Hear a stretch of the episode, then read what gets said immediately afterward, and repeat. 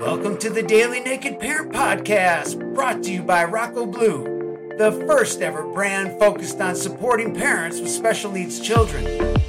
Naked Parent Nation is a group of parents with special needs children who are willing to get vulnerable, strip it all down, and take a look at ourselves, our parenting, our family, and our plans to create a life beyond our wildest dreams.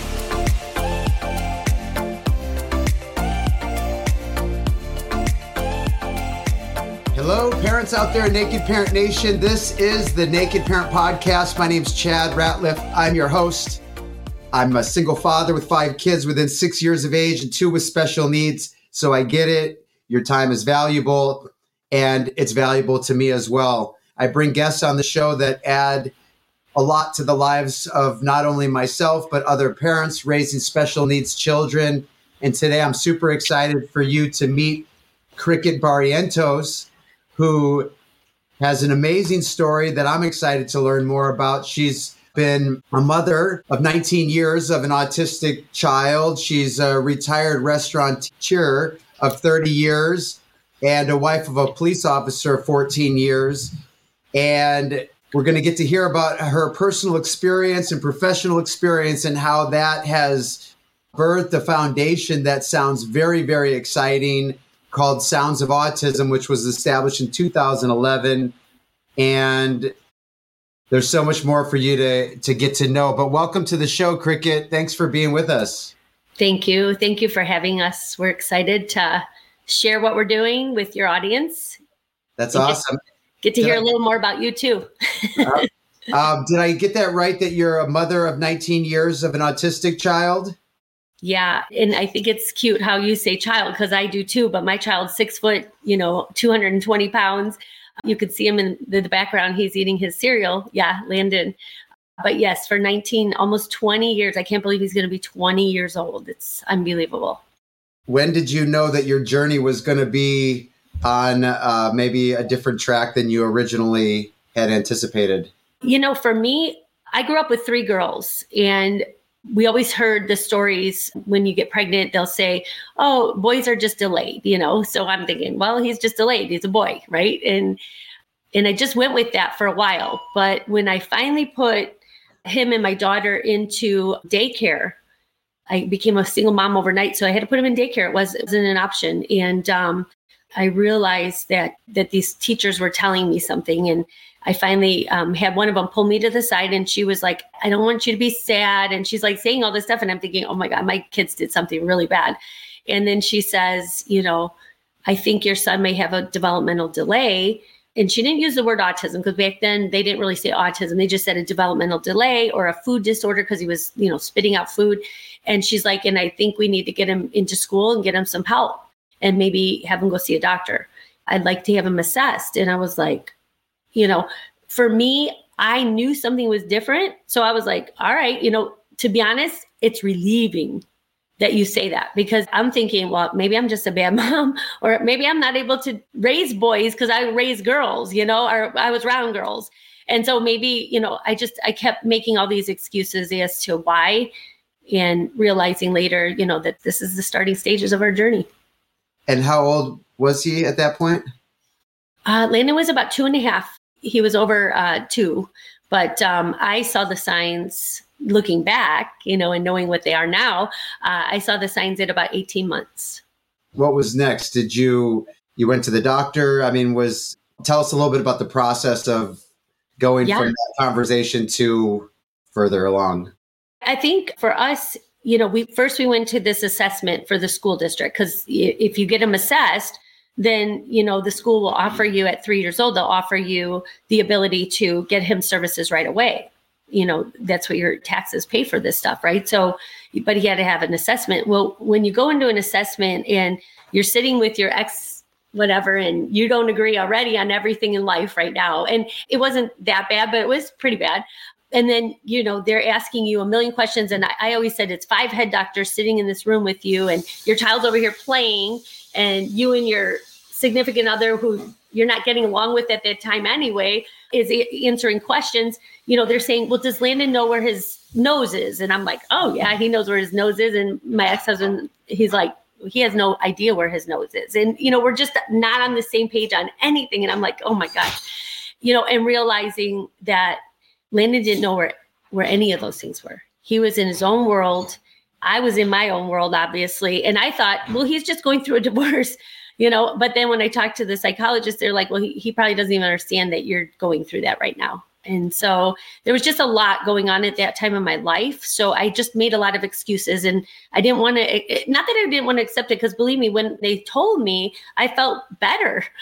you know, like, okay, now we can, we know what the problem is. And I'm a troubleshooter. So I'm like, we know what the problem is. We can work on this. But you know I, I, know every parent goes through something and it, it, our stories are funny now but 19 years ago it was probably one of the most difficult times because of everything i was going through in life and i, I wasn't prepared right and i'm so thankful that you shared that story because i actually got the chills when you told that story and it's not usually the kind of chills that i'm used to you know but it's just because i had that conversation i've been in that situation it is a lonely scary feeling and unless you've been through that situation, I mean, you can't explain that to somebody else who hasn't been in that situation. And so you really are with yourself and maybe a faith if you have one or whatever it is. But, yes. it, you know, it, even if I've had a faith, I forget about it at those moments. So, so I feel you and I appreciate you bringing that, that to light. So share with us kind of some of the challenges that Landon and you both faced kind of in the early going so that our listeners can hear sort of what that was for you? So, as I said, I was a single mom. So, what happened, it was right around a couple years after 9 11. And I was married to a man that was uh, here on a, uh, a visa. Uh, it was a permanent visa, not a visa, I'm sorry, it was a, a permanent residency card. And we were working on getting his status here. But after 9 11, they weren't letting anybody stay. So, overnight, they deported him and I oh. became a single mom and I worked in the restaurant industry and I was running multiple restaurants. So I was 16, 18 hour days.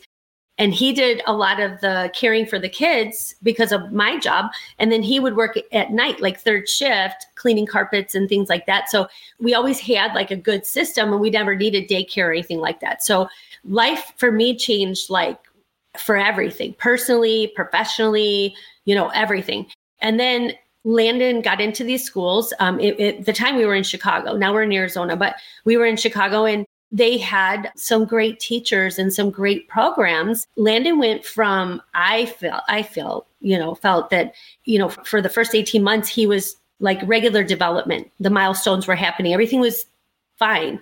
And then right after 18 months, all of a sudden he's like, he stopped grabbing my ears, sucking on my face, like all those things that, that these kids do at that age. And he just went like, I always refer to it as like deaf mute. Like he just wasn't there and everything just went away. And it was almost like a like a brain injury. That's the best way to do it. I had a, you know, somebody I grew up with in high school had a brain injury um, in a car accident and he had the same thing. So it was really hard. And then I was like, okay, well, my ex-husband left and my mom and dad had just retired and moved to Arizona to help my sister who just went through a divorce.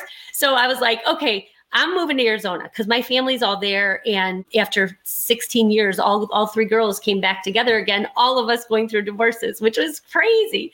So we get there, and my sisters are teachers. And so I'm like, Landon's, he, he has IDD or he has something going on. And you know, they just like, well, you're too hard on him and you boundaries, you don't even let him do anything. And I said, I have to do this. Like he it tries escaping out of the house. They call that elopement. Um, he's tried leaving and I go, and these kids drown, they drown, they, they end up in pools and, and I don't know why, but water calms them. Like there's just a sensory thing. And I go, you know, so I have to make sure that I keep him like in this box. Now he will earn to get out of that box, but I have to know that he's capable. And so my family and I fought probably for two years wow. before they really truly accepted that Landon needed help. You know, my mom was mad because I wouldn't get Landon, I wouldn't take him to get pictures taken of every year. And you know how you have that? Yeah. Nothing. After 18 months, I didn't do it because he was overwhelmed with the flash and in yeah. the pictures. My family just didn't understand. And I was frustrated because we have cousins and people in our world, and my ex husband did as well. They were never diagnosed and they were always kind of the last person included. So I was like, I told my family, I'm like, I'm not going to let my son go through that. Like I, I'm just not. So I really embraced it, but I had a determined mentality of this is the way we're doing it. And if they want to be a part of it, great. If they don't, I'm sorry, but he's the most important thing, including my daughter. They're the most important things right now in my life. And I just have to worry about that. Wow. And that was it, you know, and they came around. But, you know, I, I meet a lot of families, you know, and on my journey here, they went through the same thing and, and they're really sad about it. And I tell them, listen, we got to get you strong because your child needs you more now than they did before you knew. And you're going to have to be around a really long time until we get you set up to be able to pass away and feel good about it. Oh, that's amazing. Do you have any feeling of what happened at 18 months? I do, even more now after COVID. But you know what? As a nonprofit, we're not allowed to talk about it, which is fine. But every presentation I've done, I've done thousands of presentations with people. And every presentation, there's two things that happen every time. The first one is people will ask, What causes it? And what do you think causes it? And they always say the V word. And, you know, me personally, yeah, I do. And the second is, How do we go on this journey and leave this earth, you know, feeling like we can't. With COVID and everything that just happened, our society hasn't seen what's going to be the repercussions of that yet, I believe. And I think that they're cutting everything, every program, they're cutting everything. Our kids will be back to the last on the list. I refuse to allow that. And so the programs that I've created, we have 16 programs from prenatal till the end of life. Those programs are to take the kids to the highest level of their abilities so that they never have to rely on our society to accept that. They'll be fine. And if they just go through this and we empower these families and these kids, we don't need anybody else. We can do this, but you have to believe that. That's what we're working on. I love it. So this uh, soundsofautism.org started in 2011. There's 16 programs within this organization. Tell us why 2011, how has it unfolded from then until now and tell us more about it. So 2011, a man walked into my life. His name was Carlos Galindo. He was an advocate for the Hispanic community, and he in Arizona just stood up to people that were being deported and just trying to fight for their rights. Like, listen, we were all immigrants at one point, or we came here, you know, our families came here as immigrants at one point. You know, we need to be a better culture to serve these populations, help them, you know, help them find the best way to do this, right? He came into my restaurant one night when I was working and and I walked up to him for many reasons and he shared with me who he was and I told him what I did and my husband leaving and being a single mom overnight. And I said, I met you, you know, so many years later. You should have been in my life many years ago. You could have helped save us. Anyway, he was so grateful and he said, Cricket, have you ever thought about starting a nonprofit for autism? I'm like, never. I never thought of that. you know, I just kind of went on to the next conversation and he brought me right back to that circle. And he's like, we need a voice. We need somebody that can speak on the behalf of these kids. They don't have a voice. They, they mm-hmm. need help. And he's like, and the populations are continuing to grow and the resources and support solutions are god awful and we, we need help. He was very involved in the political side of things. So I said, you know, maybe I'll just try. So I, I started a Facebook page. I didn't even know how to do Facebook. I added all my friends to it and everybody stayed. And I was like, wow, all these friends of mine have something to do with autism. Like it just blew my mind, not realizing that people were just willing to hear the stories and stay and learn. And when I see these people on the streets, they're like, oh my gosh, I follow you and I, I listen to everything you're saying. And I'm like, you do? Hmm. my husband tells me I talk too much, you know? It was exciting to me because I realized that the power of influence can be your voice. You can get people to follow you even if they have no empathy or compassion for something. You can change that if you just, you know, are you're kind to people and you show them the reasons why. And so today, I think our videos go out to like over millions of people, right? All over the world. And we've helped people all the way in Pakistan and, you know, just everywhere. And it was all social media driven. And now I know social media is kind of different now today, but I don't use it for pushing my agenda. I still tell my stories and I still do it. And I still have a lot of families that follow me. But I think our social media now adds up to over 10,000 followers. But we're all over the world and we're supporting Canada right now as well with our program. So they're copying what we're doing, they're just a year behind.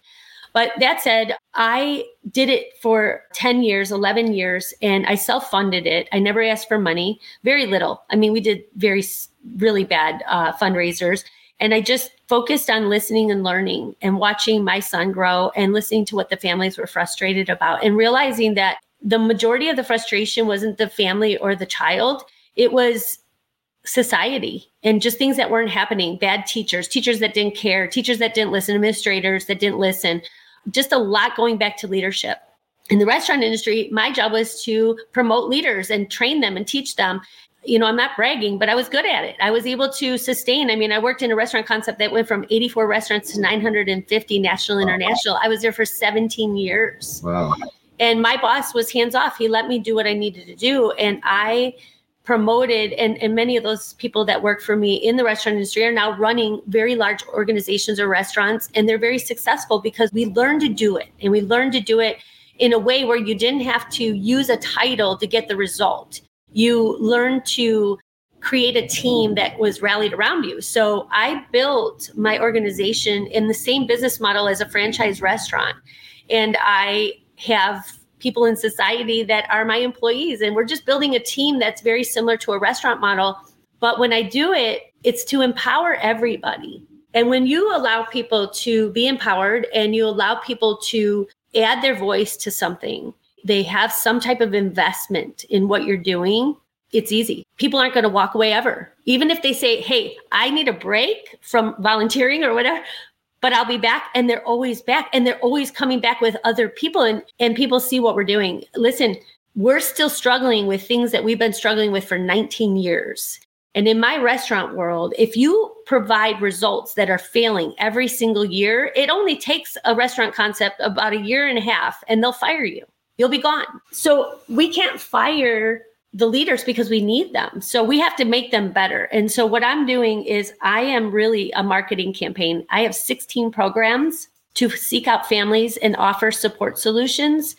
But my support solutions are people within my community, people that have expert advice on planning funerals for your child before you leave setting them up money management wise. We work with all the colleges in the state of Arizona, the big ones, NAU, A- USA, uh, ASU, U of A, uh, GCU. I mean, all of them. We work with those students at the social behavioral level, the dual certification educational um, teachers and and people going into criminology and anybody that will have an influence with this population and we say at risk especially autism and we educate them at the prenatal stage. This is the next generation of leaders, the next generation of parents, and they're not influenced yet by leaders or political agendas or anything that's going on in this world, right? And so when they come work for us, we empower them and we tell them you have to bring your voice to your next step, your leadership roles. And even if your leaders don't comply, there will be a day where you'll be in charge. And when that day happens, we're going to be here and we're going to help support you. But these kids need jobs, they need living spaces. Our populations are ending up homeless or being dropped off by parents that abandon their child and pull away because they don't have answers and they can't mentally or emotionally embrace what's happening to their child. And they're doing these horrible things. And it's not, I think, because they want to. I don't think anybody's there to guide them. And that's what we are. We created a roadmap and we navigate the system with them. We get them ready for the next milestone. We pre-plan, we proactively resolve everything. And, and we're going now to our mayors, city council, uh, police departments, educational leaders, and saying, listen, we want your help. And if they say no, that's okay. We're going to have events at the end of the year and everybody's going to show up and you're the only school district that's not going to be there. That doesn't look good. And leaders yeah. have egos. They love their ego, right? So they're going to come and say, well, we better get on board, even if we don't agree, because they're going to put us out there. And it's really a checkmate mentality. But honestly, it's what we need to win. And we don't have to go out there and protest and burn down buildings to get our um, resolution. I love it. So is there like, um, if I'm a parent with a newly diagnosed child, is there a reason for me to contact your organization or do I need to be at a certain stage or how do I know if I'm if I'm a parent listening right now, how do I know if you have support for what I'm going through? So there's a couple of things. Uh, the first one is if you go to our website, you'll find everything, and that's uh, www.soundsofautism.org. So sounds with an S of autism, A U T I S M dot org. When you go on there, you will navigate through, you'll see newscasts, you'll see everything's digital. You'll see virtual boxes of pre um, early intervention, prenatal. It'll have how to plan a funeral, all those things. And all of those boxes, when you click on them, go right to our YouTube digital library where we have podcasts from all over the world, people that are on there talking about the different resources and things like that. We also have digital tools. So if you say, I'm at the, you know, when you fill out the information on the website, it'll ask you, so what is your need? You put in there, I just found out my son has autism. I don't know what to do. We will send you a short PowerPoint guide that will give you all the steps that you need to take as a parent, but it also share my story, the things that I didn't know. I created this entire 16 program organization on all the mistakes that I made, you know, and, and said, this is what I don't want other parents to go through. And so we send it to them and then we tell them, you're not alone and we're here to guide you. And even if you use this and it works for you and you feel good, there may be a day you have to come back. So stay in contact, get on our social media pages, watch because I'm constantly posting the new and greatest and latest stuff. And and we're really educators and community leaders and responders because we know that we need their support as we're raising our children. And with them, they don't always know, and we assume they know, and they don't. And even educators and police officers, like they get trained on crisis intervention, but they don't really know what that means until you you get in front of it. So a lot of our programs are putting people in front of the population to empower them to be able to embrace them and understand them and understand each other. So exciting. Is there room for people that want to get involved and help out? Absolutely. We're in Arizona, but we're going to go nationwide. And for us an internationally even. And the way we're going to do that is we will chapter what we're doing. So we want people in other states to reach out to us if they have interest in leading something like this. And we would put them through a year process before we would turn it over to them. And we would support them as we're doing it.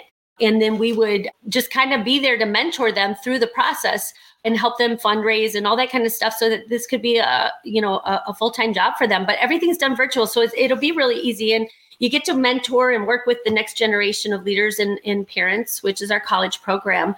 And we teach you everything. And if you can't do it all we'll find other people to surround you with. But we will be in arizona. This is our hub and this is our kind of our corporate hub i call it. Um, and everything will be done in arizona as far as development goes. But then we will basically duplicate everything we're doing out in the community. And we want it to be ran by other parents that can't work and they need an income or people that are on the autism spectrum. Everybody in Canada is adults with autism and they're doing phenomenal. They're doing a phenomenal job. But, you know, we have opted as an organization not to go after the disability and why people should support that.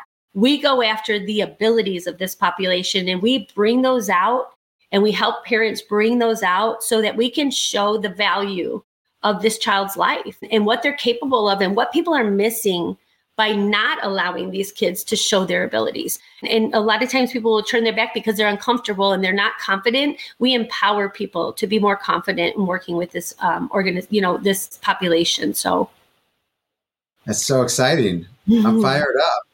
I'm yeah. fired up. yeah, yeah. So how about through the trials and tribulations and and experiences that you've had what's what's the your secret to your success? How do you care for yourself? How have you uh, overcome some of the hurdles that you faced and and to this point where you're so electric and you um, exude with such passion and power? Has it always been that way for you or? You know i grew up catholic and i'm very religious internally, but I don't push that agenda on anybody if somebody doesn't want that. I just tell them you have to have something. You, you know, always, you always have to have a hope, and hope, you know, for me came through my religion, but for some, it, you know, they go whatever, whatever they do. But we just tell them you have to have something to be able to go and kind of reflect with, um, so that when you're having those bad days or those moments. And so for me, I, I, had this wart on my face, and my mom had it removed when I was three years old, and it has a little hole right here in my face. And I asked my mom when I was little what that was from, and right next to this little hole in my face, I have this little X. And my mom goes, "Well, the hole is from this wart that you had. I didn't want it on your face because I loved your face, and I didn't want it to be there, so I had it removed." And I said, Oh, I remember that. And she goes, No, you don't. You were only like three years old. And I go, No, mom, I remember they put this thing in my hand and it looked like that thing that dad scrapes paint with. And then I said, and, and when I opened my eyes, there were angels standing around me when I was being put to sleep. And I knew that they were putting something in my body so that I could be an angel the rest of my life. Like I told her the story. And so I said, So I have to do good, mom. And then I had this ex, and she goes, Well, that's when you were riding your tricycle at three years old because you were this crazy person and you always took risk and you were, went down this hill on, in our driveway and you flipped over it and your tooth went right through you know so she had to rush me to the hospital and i said so these are like my war wounds but they're really reminders of you know I guess what I'm like, I should never be fearful of things or, you know, things that are put in front of me, you know, and still be that person I was at three years old. And the other is remember that, you know, you're surrounded by people that want you to do good things. So my organization started in 2011 because I found seeds, a sesame seed that grew into a larger seed and it kept growing into more and more. And then it stopped. And then it was money. And I started finding money and all of that. And I'm very symbolic. My symbolism and my my beliefs they're all very religious. You know, somebody came to me once and they said, You're like John the Baptist, you're a sheep herder and you protect the sheep from the wolves. And, you know, and and I took those things serious. And I don't think that I'm I'm special. I don't think that I think I'm a host of of somebody that needs a job done. And I'm just here delivering the message. And that's what I really believe in. I never fear somebody starting with me and leaving me. Um, I never fear change. I don't fear those things. The COVID is scary to many people. They don't know what the next step is because we can't control it. And I always tell them, you know, if I didn't have COVID happen, I would have never been able to complete this vision. And now that I have it, I was able to, you know, resign from my 30 year career to do this full time now. And we just found out we have a funding source. So we will grow quick it's to support everybody. I mean, you said you have, I think you said five children, right? Your life is is not easy. It'll never be easy, but you've learned to adapt. Your strength will always be a part of what you do. And that's why you have no problem getting in front of people and, and sharing this. Our families need to realize you're the strongest people in this world. That's the honest God truth.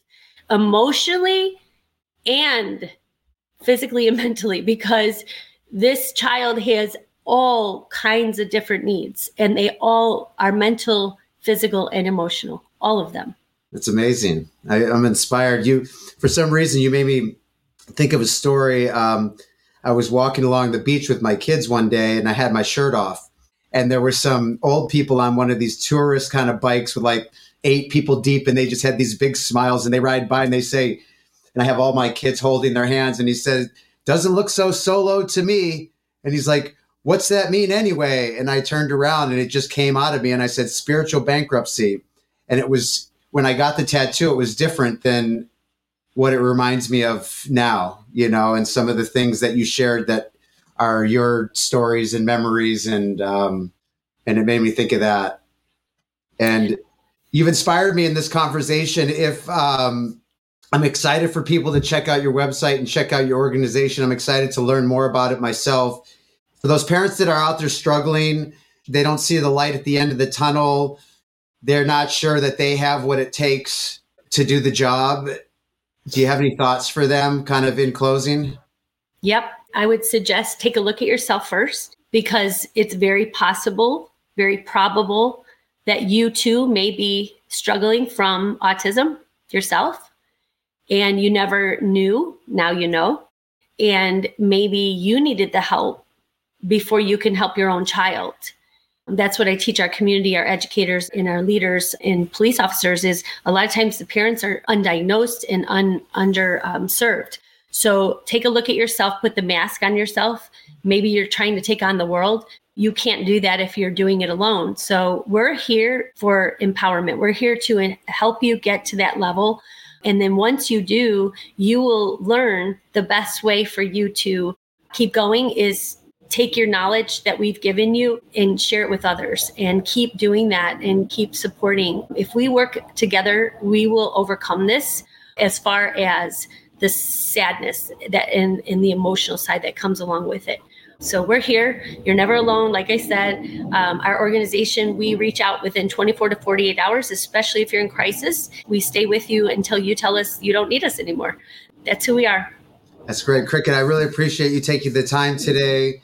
To, I'm so grateful I met you. I hope we can stay in contact as we stroll this road of happy destiny together. And um, we'll be cheering for you and with you in uh, Santa Barbara, California, and around the country. Thank you. Cal- we're hoping California is our third state, so we'll, we'll be there sooner than later. all right. Sounds good. You have a great day you and too. wish you all the best. Thank you, guys. Have a good day. Bye bye. Bye bye. This concludes our show for today, and I'd like to personally thank you for spending the time with us on a topic near and dear to our hearts. If you'd like to be part of the Naked Parent Nation and help us reach those parents that are struggling and overwhelmed, there's no better way to help than by subscribing, rating, and reviewing the show on iTunes. iTunes highlights the shows based on these metrics, and the more the show gets highlighted, the more opportunities people will have to be introduced to the show where they can hear that message of hope or that tip that can change everything. So follow the link in our show notes and we hope to have you back here tomorrow where we'll do it again. From the team here at the Naked Parent Podcast, we wish you the life you've always dreamed of and then some. So long.